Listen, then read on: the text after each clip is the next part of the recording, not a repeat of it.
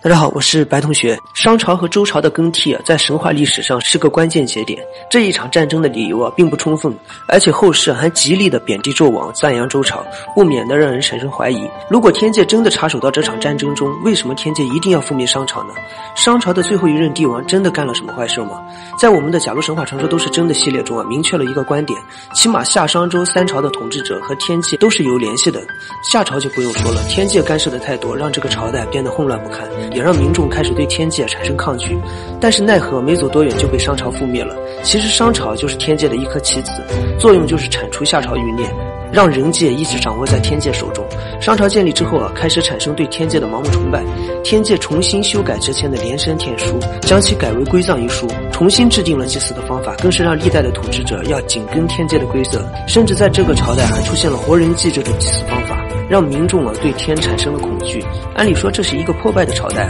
但是到了周王这里就发生了改变。在西周时期列出了周王暴行中有一条叫做不留心祭祀，也就是说到了周王这一代其实开始逐渐放弃祭祀了。虽然记载颇少，看不出周王的种种功绩但也算不上是一位昏君，只不过后世丑化的太严重了。为什么丑化呢？最大的受益者就是周朝了，这不过是给武王伐纣找了一个很好的借口。自从纣王开始放弃祭祀人们对天界的恐惧就开始减少了，但是这也让天界开始怀疑纣王的忠诚度。纣王开始穷兵简武，把奴隶祭祀改成了歌舞祭祀，种种举动让天界慢慢了解到纣王其实是想要聚集对抗天界的力量，所以武王伐纣就开始了，天界对商朝的惩罚也开始降临了。接下来可能有些复杂，商朝的创始者是成汤，也就是帝喾的后代，在轩辕氏的传承中到了大禹这里出现了一个变数，大禹把公天下变成了家天下。那么为什么大禹要这么做呢？按照神话来看，很有可能是为了防止天界继续干扰人界的事，希望人界可以建立自己的政权，索性就为了稳固直接把公天下变成家天下。但是这样的操作却触及了很多人的底线，比如说帝喾。